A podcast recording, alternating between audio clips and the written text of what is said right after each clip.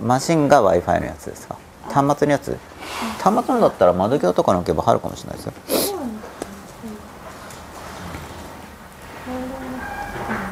あじゃあ窓際に置いてきましょうか。あとは忘れないように。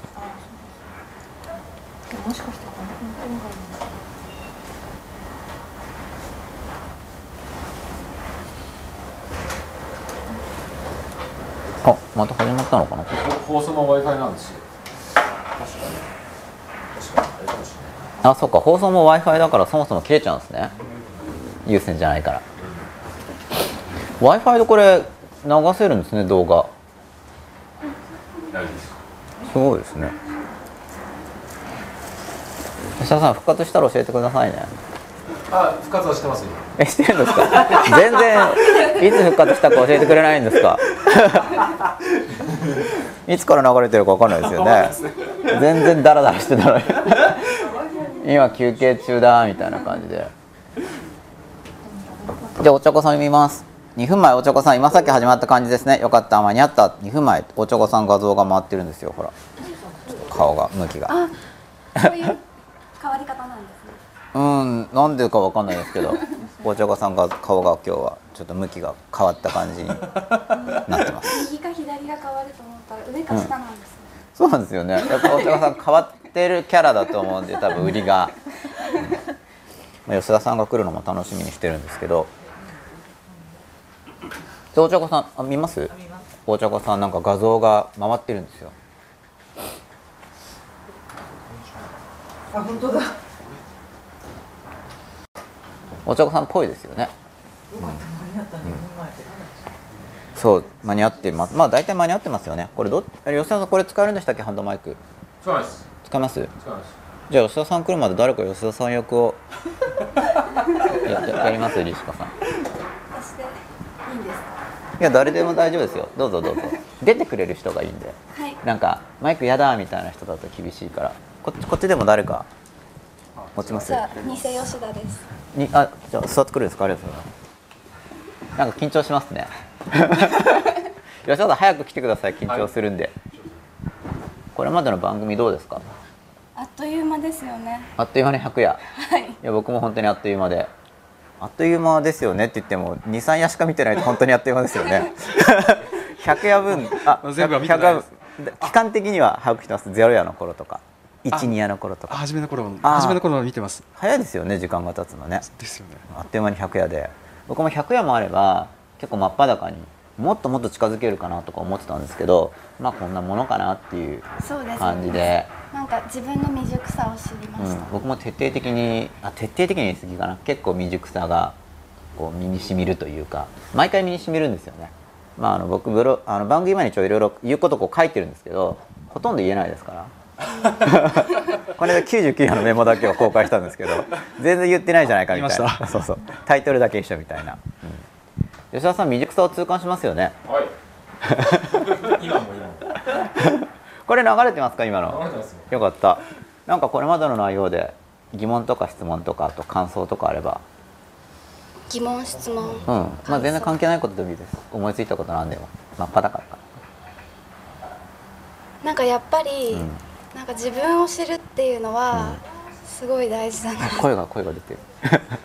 自分を知るの大事ですよね、はい。ソクラテスみたいな感じで、うん、っていうのをはい思いました、自分はあれ知れてきました少しあなんか被害者意識とかすごいある。強烈にあのあの回を見て、あ被害者意識っていうものをちゃんと対処して、取り組まなければならないみたいな感じではい。思ってちょっと変わりましたそれは。変わりました？あってうもちょっとあの 変わってないかもしれないですけど、うん。多分思った変われるけど前と比べたら変わったってことですよね。被害者意識ありますよね、はい。僕も結構あるんですけどどうですか？被害者意識あり感じてます？僕結構テーマなんで被害者意識怒りあまあちょ今日ちょっと書くのがないのでいつもだったらこれ書くところなんですけど、まあ、メインのマイナス感情で被害者意識あと怒り恐れとかあとなんだろう強欲大体この辺りが大体みんなテーマだと思うんですけど被害者意識って自分以外の盲盲点だったんです被あ害者意識が。はい。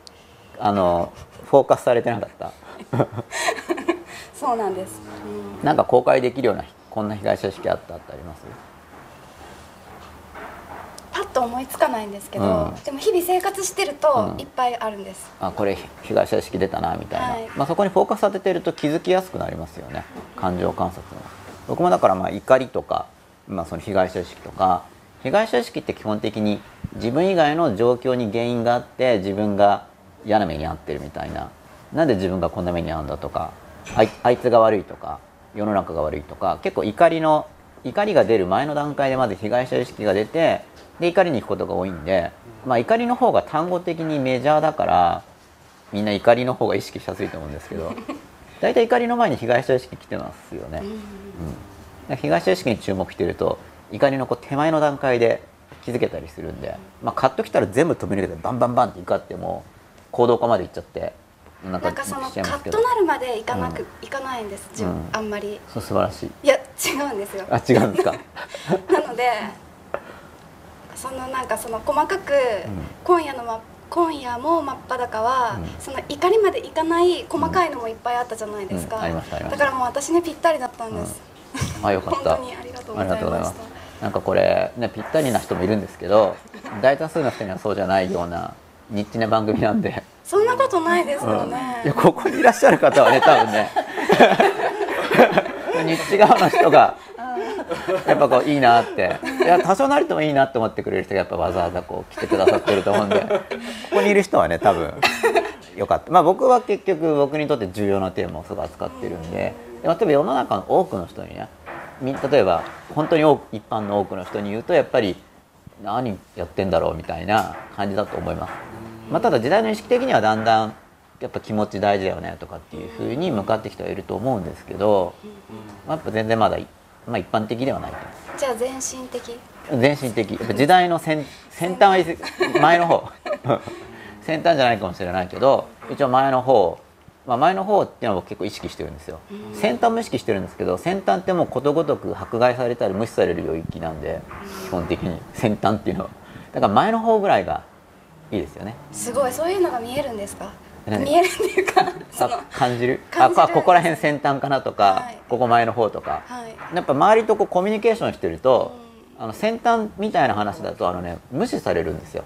例えばこの番組中だと 3っていうのが完全に近い数でトライアングルの完全性があってはいはいはい。あのユングのよあのそうそう。あれですね、うんユングみたいなやつ、はい。まあ、それは今言った話は直接ユングじゃないんですけど、はい。まあ、シンボルっていう意味ではユング絡んでてで4つ目がその隠された完全であってみたいな。でもそれだと三角錐でピラミッドにするにはもう一個頂点必要じゃないですかとかそれで次元がどうのこうのとかって言い出すともうわけわかんない人が増えちゃうんですよ。そんなことないですか？リシそれはカさん難しいです。リシカさんだとやっぱりそうそうって感じ。いや難しいです。だから、あの4つのモデルユングのうん。4つのモデルの、あのお話の回あったじゃないですか、はいはい。であれすごい便利なんですけど、うん。私は3次元じゃなくて、うん。平面図を思い浮かべて、あのはい。対極の、うん。あれです。ちょっとすみませんあうん類型論です。ねタイプ別分布ですね、はい。ユングうんうん。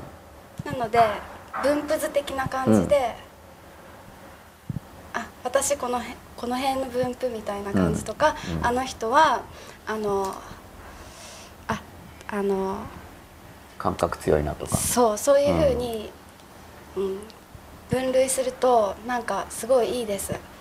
何がいいかっていうと。いい？ですよ。じ何がいいじっくりと。まあみんなもこうじっと聞いてると思うんで。すいません。もう僕の話は結構みんな聞いてますからね。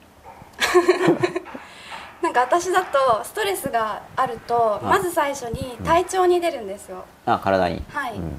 で一見そこまでダメージ、まあ、受けるんですけど、は認識的には体の方が先に出るんですけど、そうじゃない人とかもいるじゃないですか、はい。体はすごい丈夫で、うん。その感情的にバーンってなる人とか、うん。そういう人とかのことをあでも私はそう感情的にこうバーンって怒ったりはしないけど、うん。体に出てるし、うん。まあ出てるところが違うだけっていうふうに、うんなんか活用できて、うん。ちょっと見本当感謝はい感謝してそます。の論理でネチネチくる人もいるでしょ？要するに論理に出る人あはい。論理出る人こうネチネチネチネチロジロジックっぽいロジックっていうか愚痴なんですけどそっちから来るんですよね。そのタイプの人。なんか受けてるんだけど。心当たりありますか？どっちなん。ですか。どっちなんですか？なんかそのマイナス感情が隠れてる場合は基本的にほらロジックのあの衣をまとってるけれども本当にロジカルなわけじゃなくて感情を合理化してるわけなんでこうネチネチくるんですよ。だからその論理を前提条件とするその前提条件たちがうん自分で集めたはいその論理を作るための都合のいい感情っていううんパターンの人たちですよね、うんうん、そうです。そんな感じ。そんな感じです、あの切り口やっぱさすがですよね。まあさすがに決まってるんですけど、まあユング先生レベルですから。そう そうなんですよね、でなんかこの「今夜も真っ裸」で皆さんがユング先生っておっしゃるんで、はい私も真似してユング先生って、はい 使ってたら周りの人たちに惹かれました？えなんかびっくりされました「うんえユング先生?」あ皆さん言ってくれてたんですね。僕一応ユング先生って一応そんまあユングさんでもいいんですけど、距離感を感じてるんでユング先生っていう。プラトンさんぐらいに古くなっちゃうとプラトンみたいに言い捨てちゃったりもするんですけど、まあそこは適当なんですけど、ね、プラトン先生なんですけど大先生なんですけど、まあそこら辺が役に立ったかなと。はいそこら辺も役に立ちました、はい、ありがとうございます。なんか他に、まあ、まあ、全然リチカさんしばらく、まあ、リチカさんに質問がある方でツイッターしてください。やっぱリチカさんに質問できる機会はそうそうないですもんね。ねあ、でもツイッター、ツイッターアカウント分かってるから。あでも私ツイッターはうんこの時にしか使ってないんですよ、そうなんだ。じゃあもう今聞くしかないですよね。リチカさんに質問ある人はぜひ。まあ今んとこあユング先生わらっていうふうにそうそう30秒前、ゆるぼぼさん。面白いんですよこれは。ユング先生って面白いですか僕ねあんまりあのいわゆるリアルで人にあんま会わない人なんでよくわかんないんですよ。だからこういう機会にこういう機会じゃなくてもいいんだけど人と会って話そうとしててありがとうございます、なんかいろんな人にねもっと人と会った方がいいですよっていうアドバイスを受けるんですよね。一応僕なり僕なりにが、まあ、その数少ない人に聞くとやっぱもっと人と会った方がいいって言われるんですよ。僕は個人的にはもっと減らしたいぐらいなんですけどなんかみたいなのをやりたいんで。そしたらあちこち行って、まあ、だからもう話しに行くぞって思わないとなんか自分で本読んでるとか、うん散歩してるタイプ。なんなんか私も人と会う時と、そののんびり自分でしてる時と、うん。リズムが違うんですけどああ僕も違いますね、そういうもんですよね。うん、やっぱねそうだいうもんだと思う多分。やっぱなんか人に合わせなくちゃいけないから,、だからこれがだと例えば一人だったらなんか今もうちょっと思いついたらどっかの本読みに行っちゃったりするわけじゃないですか。でもこう番組中だから やっぱこの番組中は番組やるぞモードになってるからまあちょっと水飲みたいんだけど声枯れてるじゃないですか、まあ、でもこう喋ろうとか、うん、するわけですよ。喋ろうとか。だから一人だったらなんかもう適当に休んでるわけじゃないですか。それはもしかしてぼ僕用ですか？あありがとうございます。なんかジェシカあジェシカさんじゃないや。なんて呼んだらいいですか？ジェンさん。ジェンさんが僕の水っていう単語を聞いてあ喉乾いたと思って自分用に取りに行ったのかと思って念のために。で僕飲んでも大丈夫ですか？はい。いただきます。そうそうそう。だからそういうもんだと思いますようん、そうなんですよね。そうですよね。一人の時と違いますよね。モードは違いますね。違いますよね。だから同じになったらやっぱ真っ裸度が相当高いと思うんですよね。うん。だからまだまだ未熟っていうことなんです。かなんか私はそれが未熟なのか、もしくは、そのエネルギー分担的にこれが効率が良いのかはわからないです、あ効率いいと思いますよ。要するにそのすごいなんか究極みたいな話で言ったらなんかいつも一緒だったらもうかなり究極に近いんだけど、はい。多分。だけど一緒にすると単に人と会ってる時にだらけてる人になる その早めにやりすぎると、ですよね。えだから本当にいつも同じで別になんかいつも同じで一人の時と人と会ってる時もで人と会ってる時の接し方もなんかさすがだなっていうレベルの人はすごいあもう鉄人ってあの哲学の鉄みたいな、はい。鉄人ってレベルだと思うんですけど、うん。まあ、僕ぐらいの段階の人がそういうのやっちゃうと なんか単にだらけにしちゃうともうちょっと自分を高めてからじゃないとやっぱり、うん、で人と会う時にちょっと作ろうことによってなんか自分が上がるっていうか。そうですよね。なんかその、エネルギーを整えるです自分をちょっと。人と会うってことで。そう。それってあの別にいいんですよね。いいと思う。なんかそれを進 進化のきっかけに、はい。習慣化のなんか整えるきっかけになるわけじゃないですか、うんうんまあ、それがいつもできてればいいんだけど、なかなかそうはいかないから。でも周りの人と会うからとかすると、まあ、僕も例えば「真っ裸」って番組をやるから毎週のテーマとか考えるじゃないですか。一人でもいろいろ考えるんですけどやっぱ番組があるからさらにもっと考えるっていうことで自分が進化できるんで、うん。すごいいいと思うんですよ。やっぱ他の人と会うとやっぱり自分のなんかな僕特に内省的だから僕は人と会わないとどんどん自分の中に入ってっちゃうんでとどんどんまたわけが分かんない世界にもっと行っちゃうからあわけが分かんないって他人から見てね。うん。で人と会って話してるとあそうそうこういう感じみたいな。それがすごいですよね。人ってこういう感じっていうのをやっぱ押さえとかないと自分でもちょっと怖いしその感じをなんかつかめなくなっちゃったらちょっとうんうんコミュニケーションできなくなっちゃって周りから見たらあっち側の人になっちゃうから完全に。うん私もたまにそうなります。なります？あっち行っちゃった。って悪気はないんですけどうん。ね数字ないなみたいになっちゃう。そうなんだ。やっぱたまに人と会わないとなんかこう切れちゃいますよね。本当に自分の世界に入っちゃうと、うん。自分は分かるんだけどなんかもう言葉にするのも面倒くさくなっちゃうから、でもそれってなんか別のことに集中してるんですよね。うん、自分の中にね。自分の中にね。あそうですよね。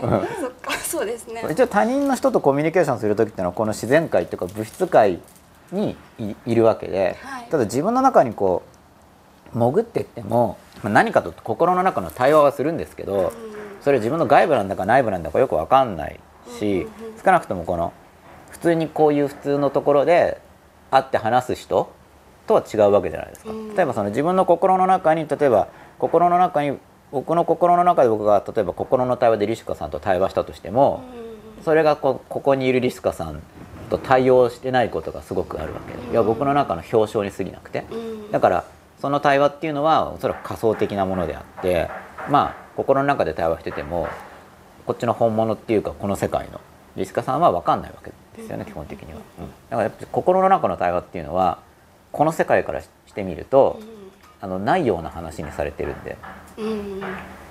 あのエピソードとしては。だからそれによって僕自身の考え方とかが変わって得た考え方をコミュニケーションすることができるんですけど、アイデアとして。例えば心の中でそのじゃあプラトンの対話編とか読んでるうちになんか適当に勝手に僕は心の中で本の中にいたそのアリストテレスみたいな人とこう対話、うん、とかするとするじゃないですか、まあ、アリストテレス出てない。ソクラテスとかと対話するとするじゃないですか。ででもそれってなんかそれで例えばソクラテスと昨日話したんだとかって言うと お前嘘つけって話になるわけですよ。だそこら辺よく区別つかないで話すとなんか嘘つきになるんでそこはちょっと意識して覚えておかないと誤解されちゃうんですよね。うん。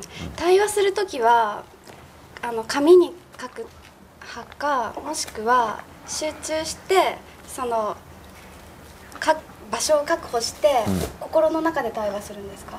あやり方、はい。僕ね両方やる。うあと場所をいちいち確保してないで散歩しながらなんとなくやってたりとかもある。んへえそれで？さ散歩中僕よくやりますね。あとシャワー浴びてる時。うんそれ散歩しながらじゃなくてあのお風呂のシャワーね。それすい？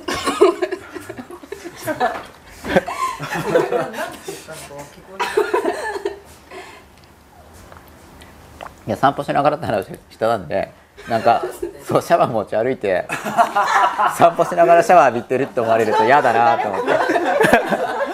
補足説明を加えてみたら誤解を避けるためになんかほら外で滝とか浴びてる人いるじゃないですか。はい。なんかそういう感じでシャワー浴びてるのかなって。そうあのスプリングシャワーって言うんですよね、うん。雨そうで確かにその本当にあのスプリンクラーみたいなやつ浴びてたこともあるんですけどそれわざとじゃないですよそれは。あ暑いところ行くとやってるじゃないですかピシャーって。で別に子供たちも浴びてるじゃないですか。だから確かにやったことあるんだけど僕それはレアでたまたまそういう時にいる時だけ。狙って習慣的にまだそれやってないから、うん。たまにやったことあるけど。そういう時ってやっぱ開放的になるからあと雲見ながらとか。やっぱ雲って形状が変化するから僕の感覚刺激になるんでやっぱ普段と異なる感覚刺激をもらうと心にそれその刺激に応じた反応っていうのが自動で出るから普段と違うアイデアが出るんですよ、まあ、だから旅行とか行くといいとかっていうのも同じだと思うんですけどあと新しい人に会うとか。結局入力が変わるから自然的反応が変わってなんか多分脳脳か心のどっかの使い方が普段と違うんで新しいアイデアが出るみたいな。うん。でだから対話みたいな感じでやる時もあるしただ自分の中でアイデアがポンポンポンって出る感じの時もあるし。でもちろん書く時もあるんですよ。で思いついてアイデアを書く時もあるし本当に一行一行ストーリーを書いていく時もある。うん一行一行ストーリーを書くのはすごく疲れるんですよ。うん。言ったことあります？ストーリーっていうのはあどういう？の小説用じゃなくて。ん？どういうことですか？あ例えばねじゃあ僕が実際にやった例を出すと例えばこうザリガニの絵とかを見てうんと